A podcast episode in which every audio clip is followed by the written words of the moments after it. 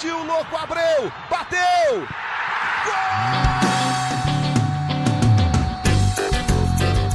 Está entrando no ar o podcast.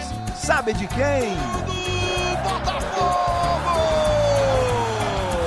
Do Alvinegro, do Glorioso. É o GE Botafogo.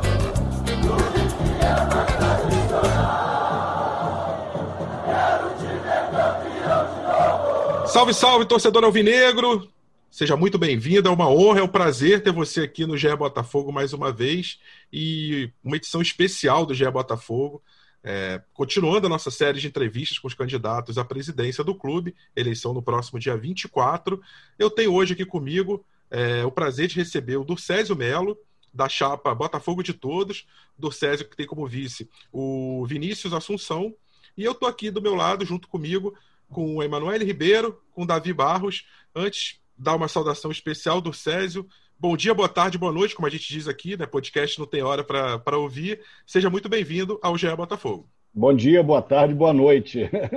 É um prazer estar aqui, poder ter uma chance de expor nossas ideias, o que a gente tem em mente para fazer com o Botafogo, é construir um Botafogo profissional e para o futuro e, e, e também para convocar todos os sócios, porque é uma, para mim, na minha visão, é uma eleição muito importante para o Botafogo, porque primeiro que vai ser a, o primeiro mandato de quatro anos e, e, da situação que o Botafogo está enfrentando, e eu não digo só no futebol, mas em, em, como um clube, como instituição, que é grandiosa, é maravilhosa, é, enfim, eu acho que é importante a gente tentar eleger a, a melhor chapa que possa realmente trazer um futuro melhor para o Botafogo.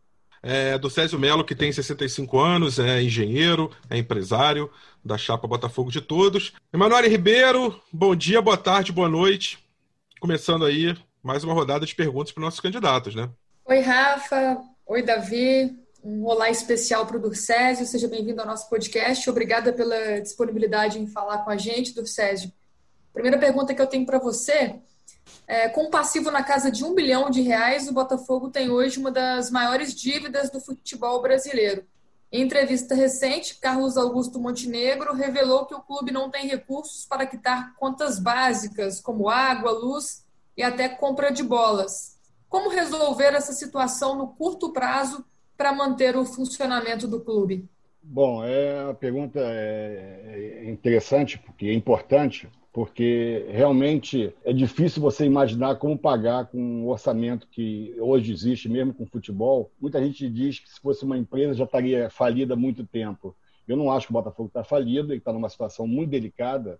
O grande problema são as dívidas é, que aparecem toda hora, umas dívidas cíveis e até de é, direitos trabalhistas também, que somam mais ou menos 400, 410 milhões, que são as, as dívidas que fazem bloquear as receitas do Botafogo. Talvez por isso o Carlos Augusto tenha falado que o clube está, vamos dizer, falido, porque não tem como você montar um time o ano que vem, por exemplo, do jeito que está hoje. Eu acho que a primeira coisa é você viabilizar ou via a SA. Eu não estou muito confiante, estou trabalhando, inclusive com isso, estou é, tentando ajudar já, independente de quem vem ser eleito, porque eu acho que isso é fundamental para o Botafogo, trazer dinheiro novo e assim poder quitar essas dívidas de curto prazo, obviamente com deságio, é, e aí poder tocar a vida, porque aí dinheiro vai ter. É fácil falar isso, mas se não fossem as dívidas, essas que aparecem toda hora, mesmo com a trabalhista e com o Profut, o Botafogo tem uma operação é, é, rentável. O problema é que quando chega no final do ano, você vai a 50 milhões todo ano, 100 milhões de, de dívidas, você tem que pagar, aí ele passa a ser deficitário e só vai aumentando essa dívida. Então, eu acho que passa principalmente por, por trazer dinheiro novo via SA ou de alguma outra maneira para você poder quitar essas dívidas que eu falei que é na, na casa de 400, 450 milhões, que são as mais críticas hoje para o Botafogo, porque o resto é equacionado mais ou menos. Então, essas é que são o problema, porque além de serem altas, elas que fazem bloqueios de penhoras de receitas do Botafogo. Davi, bom dia, boa tarde, boa noite para você também. Pode fazer sua primeira pergunta para o Dorcésio. Olá, Rafa, Manu, Dorcésio, muito obrigado por nos atender. César, eu queria emendar um pouquinho esse assunto já da SA. É, a SA tomou um novo rumo, né, depois desse primeiro projeto, estagnar um pouquinho assim. E o plano atual só vai ter continuidade na, na sua gestão, caso o senhor seja eleito, ou na gestão do, do, de quem vier pela frente. Eu queria saber, o senhor acredita que a SA é a única solução para o Botafogo? E, e como é que o senhor pretende dar seguimento ao projeto? É, a, bom, a SA está andando, está andando, e eu acho que eu, eu ganhando a eleição, eu traz uma, uma credibilidade e traz também uma certeza para os fundos, os investidores de uma SA de aportarem, porque eu sou 110% favorável à SA e acredito na SA. Eu, inclusive, era um investidor no, no, no, no modelo, no plano A, como chamam, que foi o do Laércio, é, porque eu acredito muito. Eu acredito que o Botafogo é, é um investimento, pode ser rentável, entendeu? Então, é, eu acho que tem que é, passar essa credibilidade e trazer. O plano A não funcionou porque, basicamente, é, e esse foi um, acho que o grande entrave, que ele estava concentrado em, em, somente sócios, é, é torcedores botafoguenses. Quer dizer, os irmãos entrariam com uma grande parte e o resto seria de investidores botafoguenses. Pulverizado, mas com mínimo de um milhão de aplicação. Esse modelo não, não conseguiu porque faltou uma pequena parte para completar os, os famosos 250 milhões que eram necessários para você dar a largada no projeto. Então, agora tem que ir para o plano B. E o plano B, é, eu acho que pode ser muito mais é, viável do que o plano A, porque ele abre para investidores. E hoje, no mundo que você não tem investimentos de, que não sejam de risco, de bolsa, mas você aplicações de CDIs e que não estão dando nada. Lá no exterior, você tem é, países que a, você é, rentabilidade negativa. Você bota dinheiro no banco e no final de um ano você tem menos do que você botou. Então, é, as pessoas estão é, têm muito dinheiro no mundo e tem muita gente querendo investir em futebol. Então, eu acho muito viável. Talvez eu, eu seja um pouco muito. Eu sempre falo que eu sou de, demais, demasiadamente otimista, mas eu sou otimista. Eu estou sempre vendo o copo meio cheio. E eu acho que vai acontecer. E tem que acontecer, porque senão só resta é você trazer um dinheiro novo que talvez é, algum empréstimo. É, isso não me passou pela cabeça ainda, porque aí, aí, aí é uma operação realmente gigantesca. Você comprometer uma, um empréstimo de 100 milhões, 200 milhões para quitar essas dívidas, para poder o clube rodar. Basicamente é, é o que você precisa, porque o dinheiro vai entrar. Nós temos da, é, da Globo ano que vem mais os 80, 100 milhões, e tem outras receitas que, que o clube tem. Então, o, o, girar o futebol a gente consegue girar. Mas a SA é importante que você destrava esse, essas receitas que, que hoje estariam travadas, então a gente não teria acesso a elas, e também possibilita você fazer um time para disputar torneios. Porque hoje o Botafogo só entra para ficar ali na meio de tabela, quando muito não, não ser rebaixado. Então, você tem que criar essa espiral ascendente, essa, esse círculo virtuoso de botar mais time, com mais time você disputa título, com mais título, ou mesmo mais time, você traz mais torcedores, você aumenta a massa. É um, é um círculo virtuoso. Então, isso tem que fazer. Então, seja com a SA, mas eu, eu prefiro é, nem pensar na hipótese da SA não sair, porque existe já outros clubes, inclusive, fazendo seguindo o modelo do Botafogo. Então tem o Cruzeiro está tentando fazer isso, o América Mineiro está, o Fluminense acho que vai entrar nisso também, o Vasco está com umas coisas aí diferentes, com o Bitcoin que falou essa semana. Então tem que começar a, a fazer, é, profissionalizar o clube e virar empresa. Porque isso é a solução. O torcedor às vezes pode não, não gostar, porque você vai estar dando a tua base, você vai estar é, cedendo o CT, o Newton Santos, mas eu, eu sempre tenho uma frase para isso é, me perguntem, ou pergunte qualquer um que se oponha a uma SA, se o torcedor do Manchester City está insatisfeito, se o torcedor do Liverpool está insatisfeito, se o torcedor do Manchester United está insatisfeito, se o torcedor do Arsenal está insatisfeito, se torcedor do PSG está insatisfeito. São todos clubes e empresas. A receita vai toda para o fundo do soberano do Catar, ou para os americanos, ou para os fundos europeus e chineses que controlam esses clubes. Eu quero ver meu time ser campeão. É isso que eu quero. Ah, o, o fundo vai ganhar um bilhão por ano. Que ganhe dois. Que ganhe dois. Mas resolveu o problema do meu time e fez um Botafogo forte por 50 anos. É isso que eu, que eu acho que a torcida vai querer. Então, isso é, é parte do negócio. É, Dorcésio, uma outra questão que é muito falada, né, a gente observa, é a questão do CT de Vargem Grande. Né? Ele, inicialmente, na previsão, era para ficar pronto ano passado, as obras foram é, se arrastando, obviamente, por falta de dinheiro, e talvez no final do ano que vem ele fique pronto, mas isso se também tiver um capital é, necessário para isso. É, como que o senhor pretende acelerar é, a conclusão das obras do CT, se é que o senhor acha que isso seja possível a essa altura? O interesse do, dos irmãos, que são santos os anjos para o Botafogo, eles já se comprometeram a construir o CT. E estão construindo. Os três primeiros campos já estão prontos, praticamente. A grama já está plantada, irrigação, faltam os outros três campos e a parte de alojamentos, que eles vão fazer tudo do zero.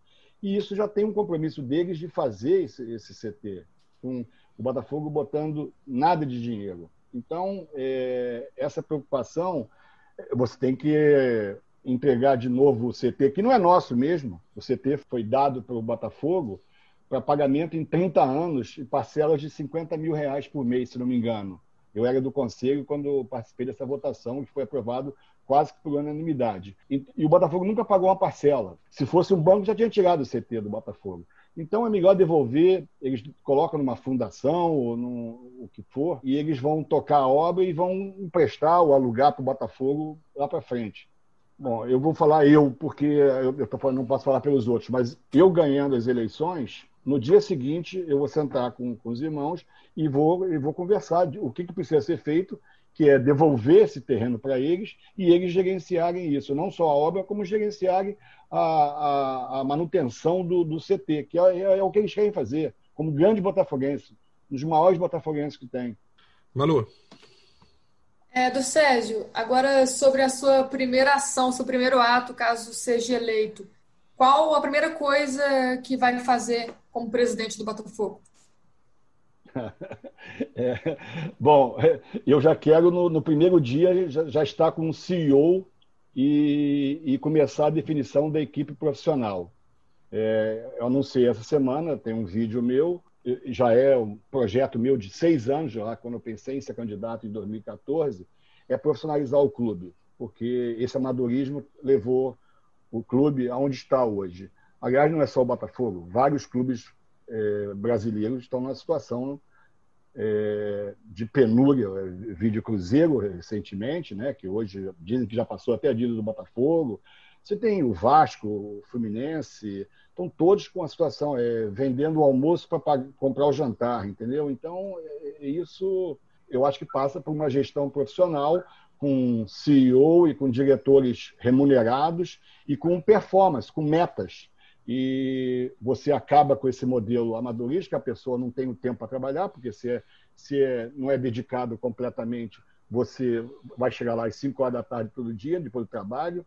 É, e é isso que funcionou assim, os clubes funcionam assim de maneira geral. Então, eu quero funcionários em tempo integral, um CEO é, escolhido por um headhunter ou por alguma indicação que caiba nas nossas finanças, mas com o modelo que eu tenho de é, ele ter um fixo e mais um variável, variável sendo maior, para ele poder ser bem remunerado, mas trazendo resultados para o Botafogo, e ele, comigo e com mais uma equipe, escolher a, a equipe base, o diretor financeiro, o diretor comercial e o diretor de, de, administração ou de serviço, sei lá. Aí tem que ver, ou talvez o marketing, ou o marketing ficar em comercial, isso a gente ainda está definindo esse, como vai ser esse organograma, entendeu? Mas é, é, isso é a primeira coisa. No dia após a posse, anunciar o nome do CEO, se Deus quiser. A gente já está trabalhando para isso, estou tendo reuniões, estou conversando com pessoas, para tentar definir o perfil de, dessa pessoa, que não precisa ser uma pessoa ligada ao futebol. É bom que, se for, melhor, mas não precisa necessariamente. Tem que ser um, CEO. E aí então, vai botar um diretor de futebol profissional, um diretor comercial. Então, é, essa seria talvez o primeiro ato, é a profissionalização, que não é só uma palavra bonita, é, é, é mexer em muita coisa. E a gente vai ter que fazer isso. E, e, vamos fazer isso. Isso é o primeiro compromisso da minha campanha. Aí tem outros que eu quero fazer a curto prazo, mas é, é, fazer no primeiro dia, esse dá para fazer no primeiro dia, mas o resto que eu quero fazer demanda pelo menos uns 90 dias, não sei, 60 dias, porque eu tenho que me, me familiarizar com os contratos, tenho que revisitar muito contrato, tem que revisitar toda a estrutura do Botafogo, porque a gente tem que fazer um plano de carreira para os funcionários, tem várias coisas. Implantar o um modelo de governança corporativa, é, compliance, é, tudo isso a gente tem que fazer, mas isso não é no primeiro dia. Mas no primeiro dia, certamente, se eu pudesse escolher uma coisa, seria no primeiro dia já anunciar o nome do CEO. Eu espero que eu consiga. De qualquer maneira, o compromisso do CEO vai ter. Se não vai ter o nome dele no primeiro dia, pode ser no segundo, no terceiro, mas vai ter o nome, do, vai ter um CEO que aí com ele a gente vai contratar o resto da equipe. E do César, quanto ao futebol, é, eu queria saber como é que vai ser a organização do futebol na sua gestão. É, quem vai ser o vice? Vai ter um diretor executivo responsável? Tem, o senhor já tem nomes que poderia dizer? É, não, eu não tenho nomes, porque, veja bem, é, os, os candidatos foram convidados para uma reunião há duas semanas atrás, se não me engano, é, que participaram o pessoal que é chamado Sala 3, que é o pessoal que estava trabalhando na SA. E eles queriam botar exatamente os, os três candidatos a par da situação é, do clube, financeira, e, e a par de, da SA. E foi quando a gente oficialmente soube que a SA não sairia esse ano. A SA não sair desse ano implica que o novo presidente vai ter o futebol embaixo das asas. E eu, mas você veja bem, você assumir, diferentemente de outros anos, você assumir no meio de um campeonato brasileiro, quanto menos ruído você é, fizer, melhor. Então, eu preferiria continuar com, com, com o que está aí. É, certo? Não tem muita manobra que possa ser feita. Eu não posso contratar um jogador para resolver a situação. Eu não, porque já vai encerrar. Eu não tenho muita coisa nem de verba e nem de, de, de atitude que eu possa tomar. A única é que você pode fazer é mudar o técnico. Isso pode fazer, eu posso eventualmente mudar. Então, para responder a pergunta, eu, em princípio, eu quero fazer uma transição mais tranquila, mantendo a equipe que está aí. É o Túlio Lustosa, o Lúcio Flávio, se Deus quiser, com o Ramon Dias ainda indo bem com o clube. Então, manter isso até fevereiro. Aí, depois de fevereiro, quando acabar o Campeonato Brasileiro, se Deus quiser, a gente, na primeira página do, do campeonato, da tabela, é, aí sim pensar o que vai fazer para o ano que vem. Mas esse pensamento do ano que vem, eu tenho que começar Antes disso, eu tenho que começar a pensar em como liberar as receitas que o Botafogo vai ter o ano que vem, que não, não estão liberadas hoje. Então, hoje, do jeito que está, tem grande chance do Botafogo nem disputar o Campeonato Brasileiro no ano que vem, porque não tem dinheiro. Como é que vai fazer? Se as verbas de TV, tudo estão bloqueadas, penhoradas, como é que você vai fazer? Então, não estou dizendo que, que é o fim, não estou dizendo que não vai disputar, estou falando que temos que ver um jeito de, de, de fazer isso. E a gente já está trabalhando com, com o modelo do futebol, que não era esperado, né? porque com a SA, só se falava de SA, vai sair em junho, vai sair em agosto. Eu mesmo pronunciei algumas vezes, porque eu estava muito otimista. Ah, vai até setembro sai, até agosto sai, e, e não saiu. E não vai sair esse ano. Então a gente vai ficar com esse, com esse pacote maior, porque antes eu, eu pensava que o novo presidente seria só o responsável pelas sedes, né, pelo sócio proprietário, tratar bem o sócio proprietário, e os esportes olímpicos, que eu, eu tenho um projeto para é, fazer forte o esporte olímpico, o vôlei, o basquete, o polo aquático, o remo, obviamente, que é o estatutário por cima, voltar a disputar. Mas isso tudo autossustentável, com... mas isso é outra pergunta. Mas então, é... o futebol eu, eu, penso em não mudar, até porque não, não dá muito para mudar. Não tem muito, não tem muita área de manobra para mudar o futebol no meio do campeonato. Mas dá para fazer um time pelo menos competitivo nessa realidade, ou do César? Porque o Botafogo não ganha um título de expressão nacional desde 95, aí lá se vão 25 anos, né? Então é uma, uma realidade que preocupa muito o torcedor. Não, sem dúvida. E eu acho, eu, eu sou um dos que, que falo sempre que a gente tem que trazer, fazer um time forte e trazer um ídolo para você alegrar a torcida e para trazer até novos torcedores. Isso faz parte de um projeto mais a longo prazo. Eu tentei trazer um jogador, fiz uma oferta numa loucura, depois eu pensei, vou pensar como eu vou levantar o recurso. Um jogador que está em atividade na Europa, trazer para ser o nosso, o antigo que se fala número 10. É... Você pode revelar aí quem é o nome? Não, eu prefiro não, porque as negociações não acabaram ainda, mas é, é um cara que certamente vai, vai impactar não só o Botafogo e o futebol brasileiro, se ele viesse. Mas é, mas é, um, é, é, é, um, é, um, é uma aposta alta que eu teria que levantar esse recurso de outra maneira, não com a receita que tem hoje, que a gente não teria esse dinheiro Mas aí eu iria atrás de alguma empresa que eu estava modelando já. Mas, enfim, é, eu acredito então que a gente tem que reforçar. Mas no modelo que está hoje, se não fosse uma loucura, ou quando eu digo loucura, loucura planejada, não vou fazer loucura e não ter dinheiro para pagar o, o, o, jogador ou os jogadores para montar um time competitivo.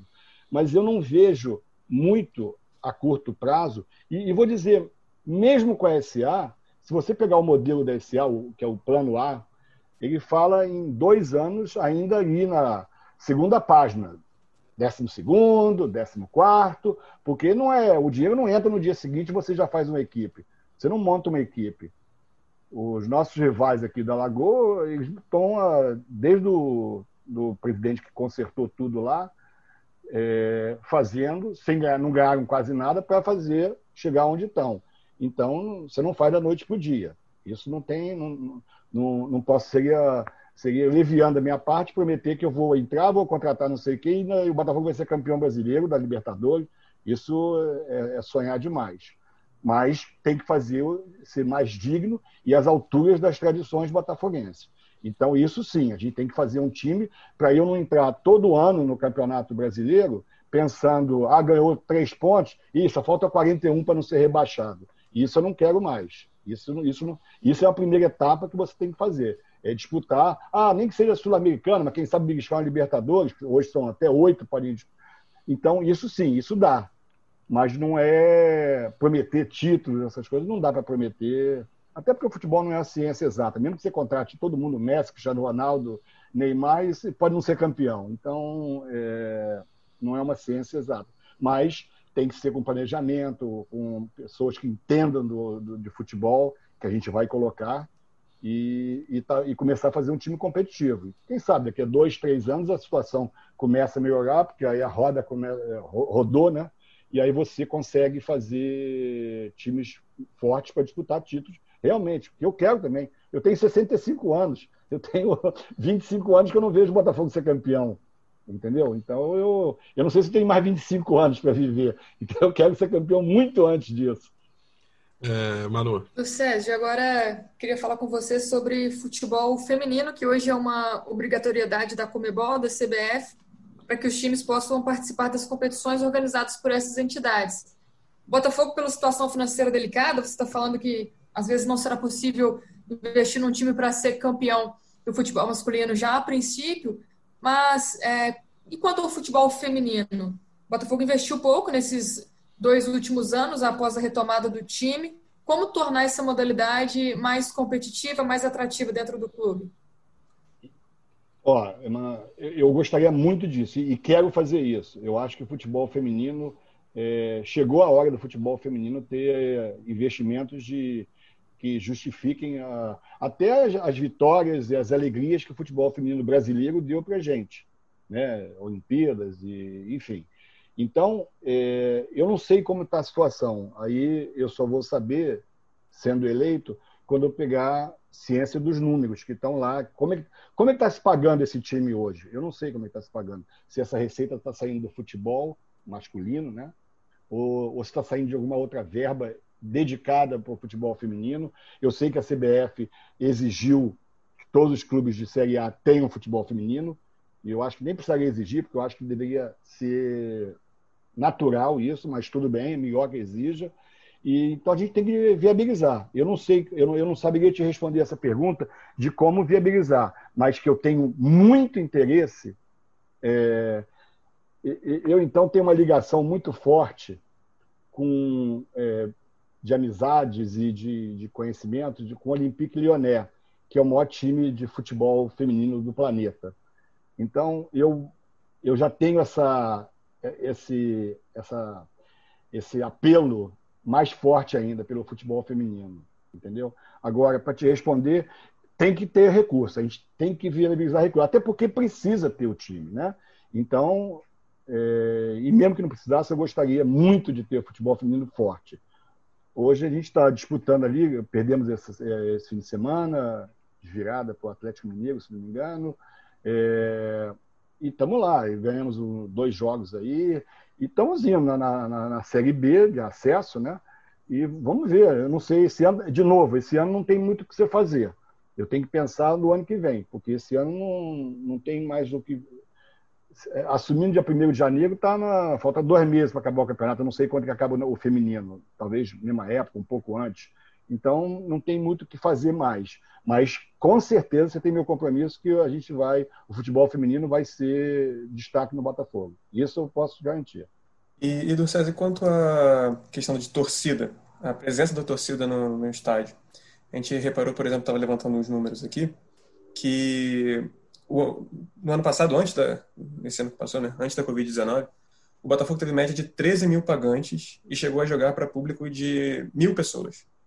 Esses números, eles preocupam e queria saber com quais ações concretas que o senhor pretende levar o torcedor de volta ao estádio. O que a gente poderia cobrar, por exemplo, do senhor daqui a alguns anos como, como dessa forma de trazer mais gente ao estádio? Bom, primeiramente você tem que fazer um programa sócio-torcedor mais eficiente e mais simples do que é hoje, que é muito complicado. Você para ir a jogo, cadastro, tudo é muito difícil. Tudo no Botafogo, eu estou falando Botafogo porque eu, eu, eu, sei um pouco mais, mas eu imagino que os outros clubes talvez tenham alguns tenham o mesmo problema. É, é, é difícil. Você se cadastra aí para acessar no Newton Santos é difícil tudo é muito complicado. Então você tem que primeiro tratar esse sócio torcedor melhor, para que ele não seja de uma maneira mais amigável. O sistema tem que ser mais amigável. Agora, o mais importante para atrair gente é você ter um time forte. Isso é estatística. E o Botafogo mais ainda. A gente começa, traz o Honda, sobe para 35 mil, aí traz o Calu, vai para mais 2 mil, vai para 37, aí perde três jogos vem para 30. Isso, é, isso não é só o Botafogo de novo. Essa flutuação existe em todos os clubes do Brasil. Alguns mais, outros menos. O Botafogo é mais sensível porque, como o Rafael falou, há muitos anos a gente não ganha nada. Então, o torcedor, a paciência dele é desse tamanhozinho. Então, ele, o time perde três, quatro vezes, bum, vai, vai, vai todo mundo embora. Aí ganha, dá uma sequência boa, aí, bum, volta só torcedor. Então, o jeito é você tratar o melhor, não só com o próprio programa sócio-torcedor, mas também com, com times que, que dê mais alegria, que deem mais alegria ao sócio, ao sócio para estimulá-lo a vir para ser sócio-torcedor. E com isso é uma. É, é, de novo, é o, é o circo é virtuoso. Porque você tem mais sócio-torcedor, você tem condições de, de, gastar mais no futebol. E aí, gastando mais no futebol, você faz mais sócio-torcedor, porque a pessoa, o torcedor fica animado. Então, é, uma coisa vai ajudar a outra, mas tem que fazer isso. Temos que fazer isso com certeza. Não sei se respondi a tua pergunta, mas. Eu respondi, eu acredito que, que questão de torcida e torcedores acabam se, se mesclando, né? A, a torcida, o, a torcida é o maior patrimônio que o Botafogo tem. É o maior patrimônio que o Botafogo tem com a paixão que ela tem e com a dedicação que ela tem pelo Botafogo. É, tem, tem horas problemáticas, porque parte para a violência, mas as outras também fazem isso. Isso é, é um negócio que eu, não entendo, mas, mas acontece. Mas é, a torcida é o, é o maior bem do Botafogo. Você vê isso agora, mesmo nesse momento de sofrimento que a gente está passando, a, o apoio da torcida, como eles participam nas redes sociais e, e e, e dão. Eu, eu, recebo mensagem do mundo inteiro, dos Estados Unidos. Tem um grupo de botafoguenses com 103 que querem conversar comigo para saber o que podem fazer pelo Botafogo. Eu tenho um grupo do Espírito Santo que está tá apoiando a minha candidatura, inclusive alguns membros estão na minha chapa. Eles ajudam o Botafogo na pré-temporada. É, é, entendeu? É, é, é, uma paixão louca. Eu tenho falado muito com o sócio torcedor de, São Paulo, é, sócio proprietário e sócio torcedor, que tem grupos lá, que todos fazem alguma coisa para ajudar o Botafogo, querem o bem do Botafogo, são dedicados é, e uma paixão linda, linda, linda, porque essa paixão é, no caso, é linda. Tirando os excessos, que isso é, é, é exceção, eu espero que seja exceção, não a regra, mas a maioria é, fica chateado, reclama nos, na, nas mídias sociais e xinga, xinga o jogador, xinga comitê, xinga presidente, mas é paixão, isso é paixão e é amor. Se não fosse amor, não estaria fazendo isso. Então, esse é o, é o, é o maior bem que o Botafogo tem. Esse é o maior bem que o Botafogo tem. Tá? Nós temos aí mais de 4 milhões de torcedores no, no Brasil inteiro, de uma paixão linda, você, você falou de círculo virtuoso, de é, ações que geram outras ações positivas, mas um dos maiores círculos viciosos que a gente tem no futebol brasileiro, e o Botafogo não é diferente, é a máquina de moer técnico, né? É, a gente, o Botafogo teve aí 34 técnicos demitidos é, ao todo no século XXI, né? O que significa aí 33 demissões é, na verdade até mais, né, porque tem técnico que volta. É, só na gestão Mufarrege foram nove em três anos, e porque é um ciclo vicioso, porque você demite o técnico, aí você tem que gastar ou com a multa rescisória, ou você vai gastar com dinheiro de dívida tra é, trabalhista, porque ele entra na justiça para cobrar o que o clube não deu, e aí a dívida é penhorada, e você entra num ciclo vicioso, porque você sem dinheiro não consegue contratar o melhor técnico que você pode. Como que você interrompe esse ciclo vicioso para poder é, ter uma prática um pouco mais saudável para os cofres do clube e até tecnicamente falando? Ó, esse, esse ciclo vicioso é muito danoso futebol. E tá aí os clubes hoje. Você pega os passivos trabalhistas, grande parte desses passivos trabalhistas é com o técnico. Eu estou falando do Botafogo, que esse eu sei um pouco mais. Então, eu, eu sou radicalmente contra essa dança de técnicos. Eu sou radicalmente contra eu acho que só vai consertar isso com planejamento. Não é você contratar um técnico.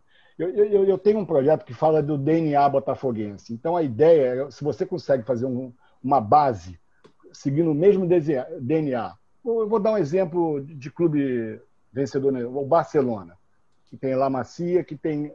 Hoje você sai um lateral esquerdo da sub-15 do Barcelona, ele sobe para o sub-17 ele sabe exatamente como ele vai jogar, porque ele joga assim no 15, no 17, no sub-20. E amanhã precisa, no profissional, ele sabe também que o, o, time, o tipo de jogo é aquele, como ele vai jogar, se é, é mais recuado, se é mais adiantado, se é entrando. É, e ele sabe. Então, isso é um projeto até que o Autuori tinha de, de, implantar esse DNA botafoguense. Por que eu estou falando isso? Porque você tem que é, começar a quebrar certos padrões é, que tem no futebol brasileiro e o planejamento do futebol certamente é importante. É você trazer um, um, um técnico que você esteja convicto que ele vai, vai entregar coisas que podem demorar mais, com o risco, com o risco de você ir mal no campeonato e mal em dois, mas tem que, tem que ser. Se você, as histórias de sucesso que tem no mundo do futebol, todas passam por técnicos longevos, que ficaram 3, 4, 5, 17 anos, como foi o Sir é, lá do Manchester United. Então, é é, é, é, é, copiar o sucesso. Aqui a gente não consegue fazer isso. Então, é, é óbvio que. O, mas os grandes não. Os grandes não, não mudam técnico. Raramente você vê um, um time de ponta. Eu vou falar de Europa porque hoje é o modelo. Você vê um time de ponta é, disputando o título que mude o técnico durante a temporada. Raro, muito raro. Vai ter a regra, a exceção para confirmar a regra, mas é muito raro. É, então, é, ou seja, pelo menos um ano, dois anos, os técnicos ficam lá. Então, isso passa por um planejamento estratégico. É uma cultura difícil de ser quebrada, porque aí entra a paixão. E quando o, a paixão entra, os, os, os, os dirigentes, se não tiverem a, muita confiança, você cede, porque você fica com medo. E a torcida não, não você não tem mais o que, o que fazer, não tem. Ah, vamos dizer que você não possa contratar mais ninguém, que é o caso do Botafogo agora, que a janela vai fechar. Você tem a única coisa que você pode mudar é o técnico. E a torcida vem, esse técnico é porcaria, e não sei. E aí começa, começa a aumentar o negócio, e isso em todos os clubes, em todos os clubes, não é só do. do... Então você tem que, em algum momento, porque eu, eu, não, eu não consigo ver isso como uma, como uma solução é, boa para os clubes.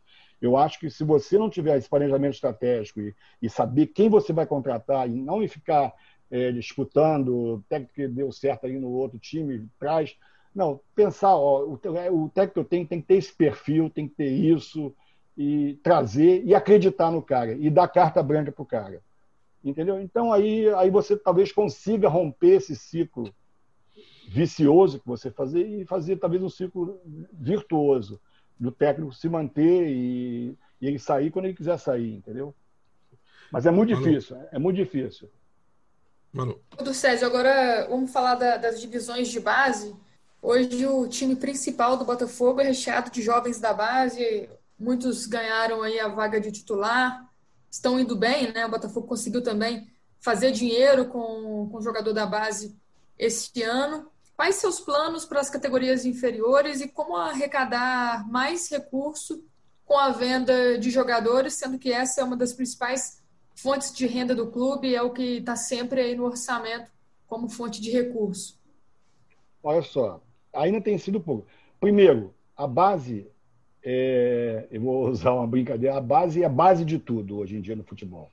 O clube que não tiver uma base forte não vai sobreviver, porque aí está não só jogadores com, com, com, que você preparou com a tua metodologia, tudo isso, mas também, eventualmente, para venda, que no, no momento de transição, você tem que pagar isso. Óbvio que no projeto da SA, por exemplo, fala em você manter o, o jogador até uma, uma idade maior. Porque hoje a garotada está saindo com 18 anos. Com 17 já, já estão cogitados, aí quando completa 18, que a FIFA permite, já transfere. E é o sonho do garoto. Você tem que acabar com isso. Tem que fazer o futebol ficar atrativo de novo no, no Brasil, é, como campeonato. Então, é, é você, é, a base vai ser o fundamental nisso aí tudo. Fundamental. Agora, como não vender mal? Passa por ter dinheiro. Porque hoje os clubes vendem mal os jogadores da base porque é, precisam de dinheiro para pagar a folha. Veja o caso do Fluminense, o próprio Botafogo já teve isso, o Vasco. O Flamengo, que é uma exceção agora, porque tem dinheiro e ele segura mais. Aí, segurando mais, o jogador é bom, ele vende muito mais caro. Você pega as transações recentes do, do Flamengo e do. Vou não vou nem falar do Botafogo, falo do Fluminense, que é a máquina, a fábrica de Xerém, mas você, a, a, os valores são muito discrepantes em, em, venda. Por quê? Porque é necessidade. E as pessoas sabem disso. Né? Os clubes de fora sabem disso. Então vem, oferece qualquer 10 mariola e leva o jogador. E isso tem que acabar esse, esse ciclo vicioso tem que acabar. Mas acaba com planejamento, com dinheiro, dinheiro, e aí sim a base vai ser uh, o futuro do Botafogo. Não só para times campeões. Você vê, se a gente tem um, um time melhor hoje, hoje nós temos cinco jogadores é, na, no, no, profissional, né? Jogando profissional. Muitos vieram por necessidade, mas estão lá. E está sendo fantástico, porque o, a zaga do Botafogo talvez seja uma das melhores zagas do Brasil hoje, né? Benevenuto e o Canu. Aí tem o Caio Alexandre, tem o Juan que não tem indo bem.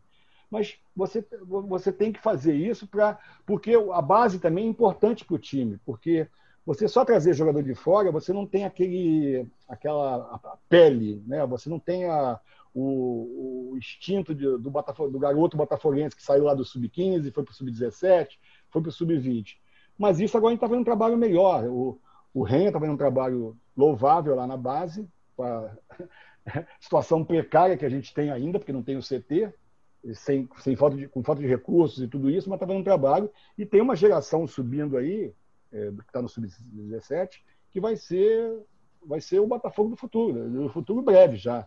É, Matheus Nascimento, Cauê, Jonathan, tem uma garotada muito boa vindo.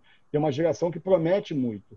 E é uma geração que não é só a gente falar de porque o Olheiro falou. Não, é uma geração que está permanentemente, três ou quatro, sendo convocados para seleções de base do, do Brasil. A Sub-15, agora a Sub-17 e provavelmente vai ser, se eles continuarem nesse ritmo, na sub-20. Então, esse pode, pode ser talvez alguns jogadores do Botafogo na próxima seleção olímpica, das Olimpíadas de 2024. Então, é, a base é, é, é tudo. É tudo. Não só pela receita que traz, mas também pela identidade que ela traz ao time. Davi. Dorcésio, eu queria saber um pouquinho agora um tema um pouco mais, digamos, caro aos sócios proprietários, principalmente, que é o uso das sedes. É, tem muita gente que reclama de sucateamento da sede de General Severiano, fala que não é muito bem cuidada. E além dela, o Botafogo tem outras, como por exemplo o Marechal Hermes, que não, não é utilizado, e o próprio Maurício ali, que recentemente o RJTV fez uma, uma reportagem falando como é que estava a situação. É, como é que o senhor pretende utilizar todos os, todos, todo o patrimônio que o Botafogo tem? Quais são seus planos para cada um deles? Bom, é, já estou trabalhando nisso. Então vou começar com o Morisco Mar, que é a piscina que está fechada há um ano, tem que reabrir. Eu já estou em negociações com, com um grupo para a gente reformar a piscina e voltar a ser a piscina uma das três mais bonitas do mundo. Né? A vista de lá é espetacular. E aí, com isso, você tem que reformar aquela sede. Quando eu digo reformar, dar um upgrade nela e botar um bar, um restaurante bacana, botar um deck. E eu penso, talvez, fazer até escola de vela ali embaixo, é, e, e, talvez criar um pier, não sei, a gente está vendo isso, é, os trâmites junto ao IFAM. Você, do lado tem um clube Guanabara, você fazer um, um deck para ancoragem de barcos, para você gerar receita, gerar receita para a sede. E as sedes têm que ser autossustentáveis, então elas têm que. Eu quero fazer é, centro de custos diferente, que isso é parte da profissionalização. Então, o dinheiro que, é, que Morisco Mar é, gerar vai ficar no Morisco Mar, que aí vai beneficiar o polo aquático, a natação e o próprio sócio proprietário também. Aí o Sacopan, que é o remo, é fundamental, porque o remo é estatutário, tem dado muitas alegrias para a gente. A gente só tem que fazer o remo ficar autossustentável, porque hoje ele custa algum dinheiro para o Botafogo, que quem paga é o futebol. É, ele é deficitário em, em algo em torno de 2 milhões. Se pegar o balanço, você vai ver isso o balanço do Botafogo diz que é 2 milhões, 2 milhões e 200, é o que, o, é o que foi deficitário a sede de Sacopan, que o Botafogo tem que botar dinheiro que tira do futebol. Que, então ele tem que ter o dinheiro do remo, com patrocínios ou com lei de incentivo, é, tudo isso. E a sede da Dona Terezinha, que é, seria a última, é, a última, não, penúltima, eu não conheço a sede pessoalmente, mas eu tenho que fazer lá alguma coisa. Eu penso numa sede social, é, sede campestre, como dizem, para você atrair sócios novos daquela região, que lá já tem uma piscina, você pode fazer um bar bacana e fazer um campo. Eu não conheço particularmente a, a, a sede, então não posso me aprofundar muito. Vou fazer isso também assim, em janeiro, ganhando, já vou visitar algumas vezes lá. E agora vem a, a Newton, a, a General Siberiano. General Siberiano é o nosso patrimônio maior. Então, eu tenho vários projetos lá, muitos para é, privilegiar o sócio proprietário, é trazer mais atrativos é, que, que façam que a gente não só não perca o sócio proprietário, quer dizer, continue é, é tendo o sócio proprietário mais adimplente, porque não adianta nada você ter 3 mil sócios e ter mil adimplentes, que não mantém aquela sede, e trazer receitas também. Dizer, então você tem que trazer é, é, atividades, entretenimentos para esse sócio, para justificar ele ser sócio proprietário e, e frequentar a sede. Você vai à sede hoje em dia, é, é até triste, porque está num, num estado de sucateamento, e eu até entendo, de repente não tem dinheiro mesmo, então, é, mas é muito triste. E você, e aí isso é o círculo vicioso de novo. Aí tem pouca gente, você vai num sábado de sol lá, tem 20 sócios pingados lá. E aí, de novo, se você tem mais sócios no clube, o bar fatura mais, você ganha mais. O, o estacionamento pode tiver estacionamento, vai ganhar mais. Você tudo que você vem ao redor de, de mais gente no, no clube. E eu tenho que fazer também coisas que eu possa gerar receitas de fora. Por exemplo, eu tenho um projeto para pegar o campo de futebol, que não vai ser mais preciso, saindo do SA, é, de fazer campo society, uma quadra de tênis, uma quadra de futsal, churrasqueiras. Vai ser até publicado no meu Instagram o layout já disso. Obviamente, isso vai ser colocado para aprovação do sócio proprietário, ver se ele aprova. Por quê? Com isso, eu estou trazendo mais atrativos, mais incentivo para o sócio proprietário frequentar o clube e continuar pagando, mas também eu posso gerar receitas de fora.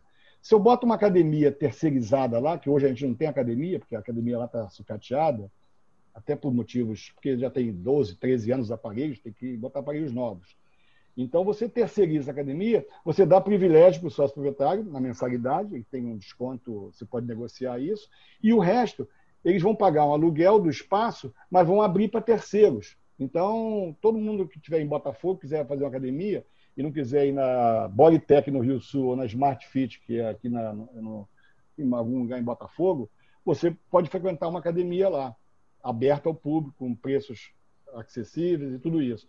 Então, e aí tem outras que a gente está pensando, fazer um restaurante melhor, é, tem que trazer é, atrativos para gerar receita. Se você mantém o sócio dentro do clube, você, bom, primeiro você mantém a mensalidade dele, mas segundo você começa a gerar receita, porque se o sócio faz a academia de ginástica lá no Botafogo, ele está pagando a, o dono da academia, que vai estar tá pagando um aluguel para o Botafogo, que vai o dinheiro reverter para ele no final, porque o, o, dinheiro circula.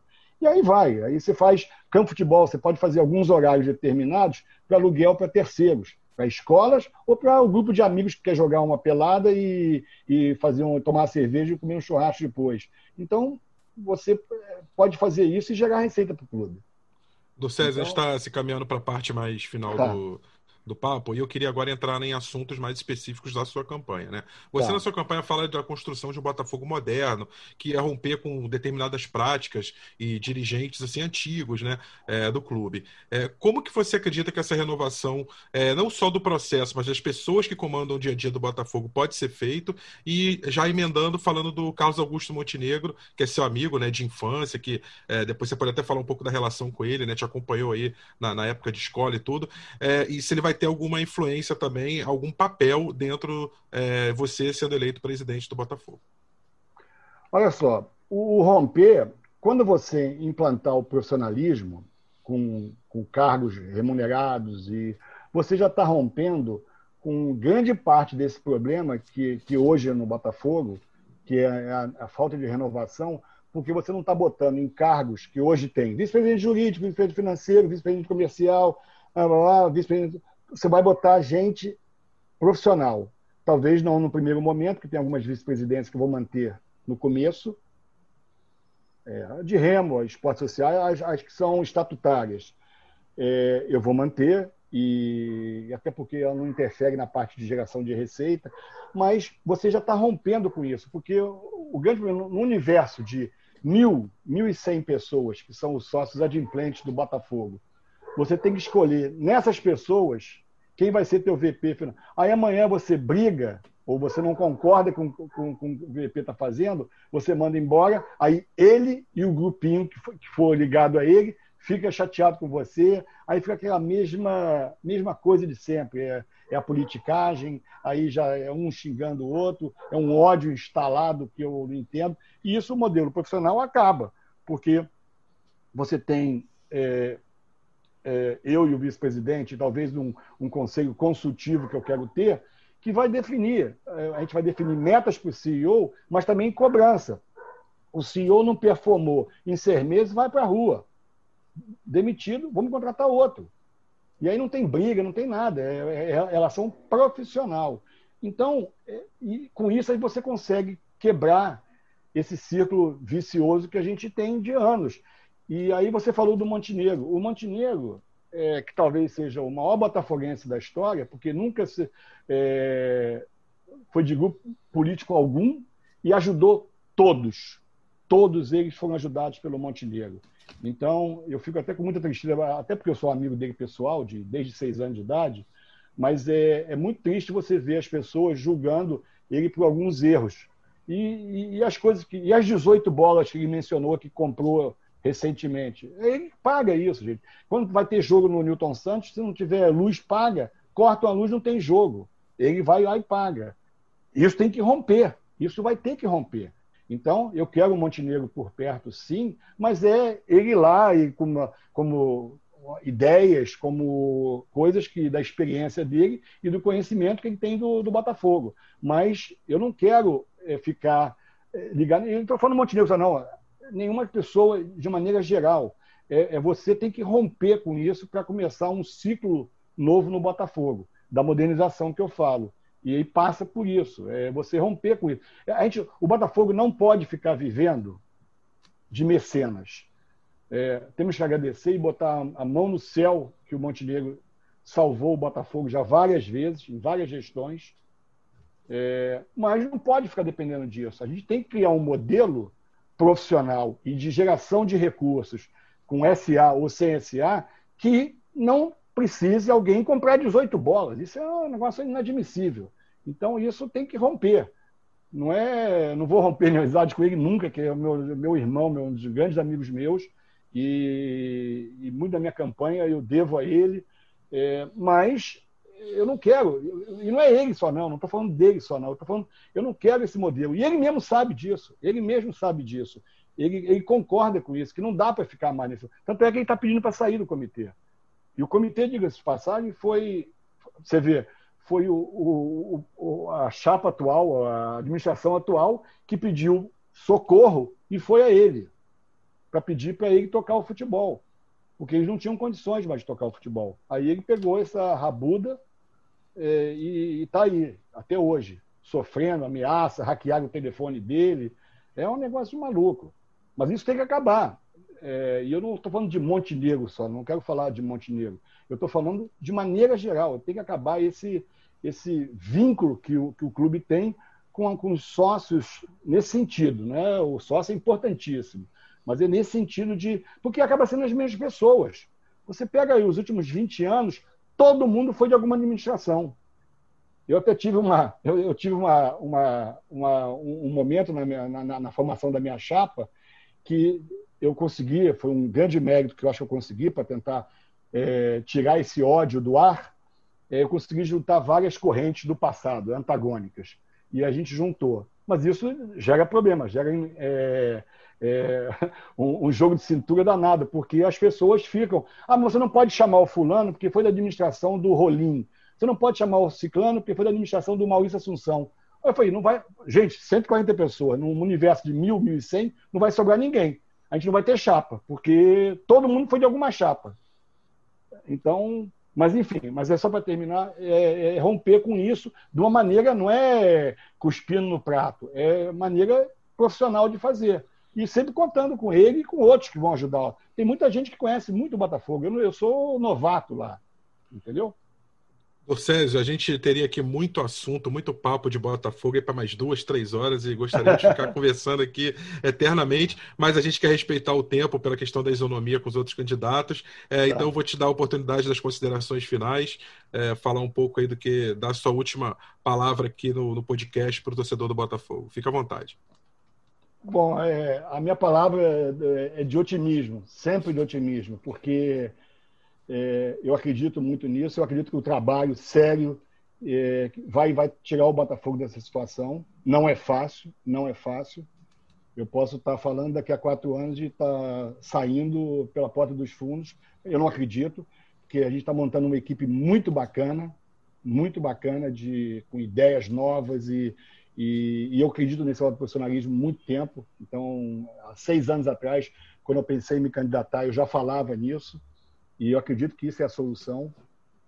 Não é a única solução, porque tem que ter dinheiro no final das contas, mas o profissionalismo é que pode fazer isso.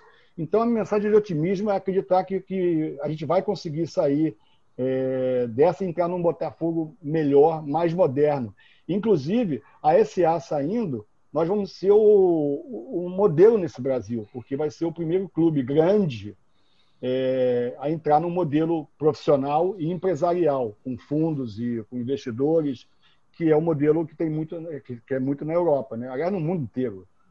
Então, eu, eu é, passar uma mensagem para o sócio proprietário que a gente vai tratar com mais carinho e o sócio torcedor que vai acreditar que a gente vai fazer um trabalho que não é curto prazo, mas que vai dar frutos e a gente vai voltar a ter alegria no futebol.